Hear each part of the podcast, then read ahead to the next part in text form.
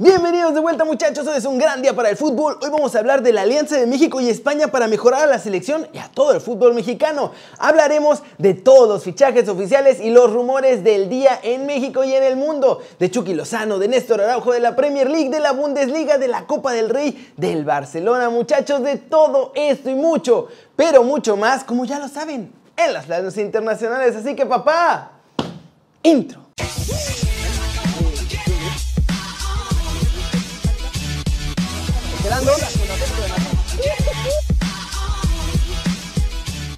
Arranquemos con la Femex Foot y el nuevo acuerdo que firmaron con la Arfef para mejorar al Tri y a todo el fútbol mexicano. Dejo a John de Luisa para que se los explique. Para la Federación Mexicana de Fútbol es motivo de gran entusiasmo materializar este acuerdo de colaboración con la Real Federación Española de Fútbol.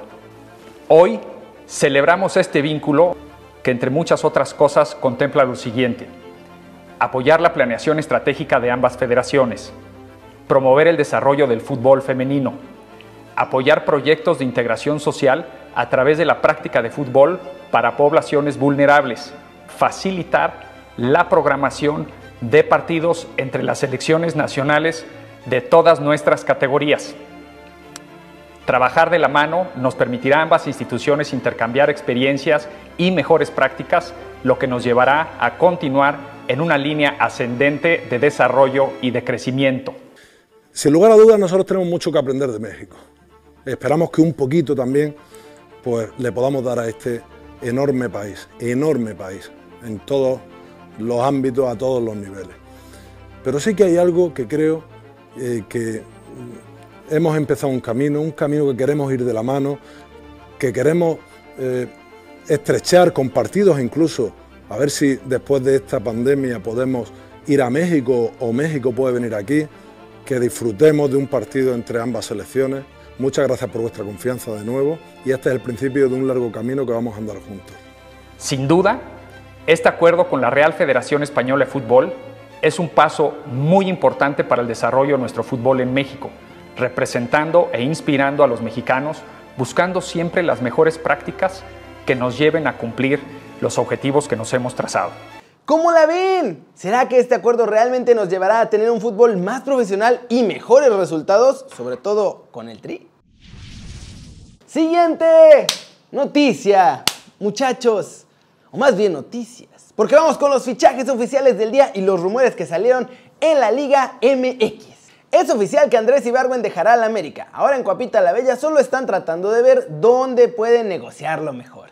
La opción A es con los Cholos de Tijuana como parte del pago por Marcel Ruiz y la B es a Toluca como parte del pago a Alan Medina. Falta que decidan. En la Liga de Expansión hay nuevo delantero y es que Javier el Chaquetita Orozco llega para reforzar al Cancún City FC. Y sí, ya sé que es chuletita, pero mi apodo está más divertido. También es oficial, el goleador de Cruz Azul Sub-20, Daniel López, se va de la Noria y es nuevo jugador de los Rayos del Necaxa. El propio jugador informó que los del Azul los cedieron gratis a los Hidrorrayos. Mazatlán FC tiene en la mira a Néstor Vidrio y a Walter Gael Sandoval para reforzar al equipo en el Guardianes 2021. Recordemos que mantiene el nombre. Luis Reyes y Fernando González están a un paso de ser nuevos jugadores del Atlas, aunque en el caso del Huesito, pues sería regresar a su casa. América tomará la decisión final tras su paso en la Conca Champions, donde ambos jugadores aparentemente van a tener su última oportunidad con los de Coapita. Así las cosas con los fichajes este día. Sorprendentemente, pues estuvo bastante tranquilo. A ver mañana qué sorpresas nos trae el mercado en la liga de todos nosotros, muchachos. Por cierto, vayan dejando su amable like para la querida exclusiva del chat, porque hoy está buenísima. Y vámonos, vámonos con el resumen de los mexicanos en el extranjero, logrando todo porque los italianos creen que pueden cambiarle el apodo a Chucky Lozano. ¿Qué les pasa? ¿Qué les pasa? Pero empecemos con Néstor Araujo, que volvió a ser titular ayer los 90 minutos con el Celta y además cada vez juega mejor. El cuadro gallego goleó 4-0 al Cádiz y suman 4 triunfos de forma consecutiva. pasaron de la quema del descenso a la posición 9 en la liga. Ahora sí, vámonos hacia Italia, donde la Gazzetta dello Sport dedicó una página completa de su diario a hablar de la gran transformación de Chucky Lozano. Si han seguido al canal, pues ya saben que la prensa italiana es bipolar. Cuando mete gol, nuestro Muñe es lo máximo y lo llenan de alabanzas, y cuando no, es el peor fichaje en la historia del Napoli. Pero bueno, ahora dicen que pasó de ser el apestado del equipo a su máximo goleador y que tenemos que echarle un ojo ante el Inter, porque ya Chucky Lozano da miedo. Dicen que el domingo pasado fue realmente devastador y que veremos si puede tener continuidad este miércoles, como les digo, frente al Inter, y el domingo también, cuando el Napoli se va al Olímpico para enfrentarse a la Lazio. Dos partidos fundamentales para ver si los de Gennaro Gattuso aspiran al Scudetto, y dicen que lo van a intentar con su Speedy González. ¡Hombre! Y bueno, en medio de los rumores cada día más fuertes en España de que Diego Lainez puede salir cedido al Cádiz, su papá, Mauro Lainez, en entrevista dijo que no vamos a tardar mucho en ver a nuestro chavo explotar con el Betis. Estas fueron sus palabras. Su paso adelante es cuestión de tiempo. Él quiere lo mejor y va a luchar para eso. Continúa trabajando, tiene que seguir recuperándose y está consciente de eso. ¿Cómo la ven? Ahora nuestro Muñe diabólico dejó de ser Chucky y ahora es el Speedy González diabólico de la Serie A y causa miedo en Italia. Y para la pregunta del día, ¿qué debe hacer Diego Lainez? ¿Seguir esperando pacientemente una oportunidad que parece no llegar en el Betis o salir cedido al Cádiz o algún otro equipo pero dentro de España? Díganme aquí abajo. Flash News, el entrenador del PSG, Thomas Tuchel, habló de milagros, muchachos. De hecho, dice que la lesión de Neymar no es tan grave e incluso dice que tiene chance de jugar el domingo contra Lille. Recuperación express. Peter Cech, el histórico del Chelsea, salió del retiro para jugar este lunes con el Chelsea Sub-23. Vencieron 3-2 al Tottenham Sub-23 y la verdad es que pues, no lo hizo tan mal para ser un portero retirado. Leo Messi publicó en Instagram que para él fue un honor haber sido incluido en el 11 ideal del Balón d'Or Dream Team y quiso dar las gracias por haber sido elegido y felicitar a todos los jugadores que fueron seleccionados en los dos equipos, porque hubo un equipo A y un equipo B, así como a los nominados, porque dice que hay verdaderos fenómenos en esas listas. Pedro Neto logró la remontada, muchachos, al 95. Wolves le ganó al Chelsea. Chelsea se había adelantado con un gol de Olivier Giroud al 49, pero luego Podence puso el 1-1 y al 95, como les digo, Pedro Neto hizo, bueno, no hizo explotar el Molinó porque estaba vacío, pero hizo explotar a los fans en su casa. Los Lobos continúan bien. Ahora lograron triunfar y eso sí, segunda derrota consecutiva para los Blues.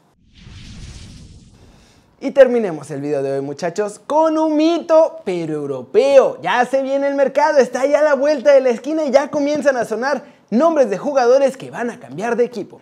De acuerdo con la Gazzetta dello Sport, el PSG, según esto porque lo pidió Ángel Di María, que eso ya me parece un poco exagerado, está interesado en hacerse con los servicios del Papu Gómez.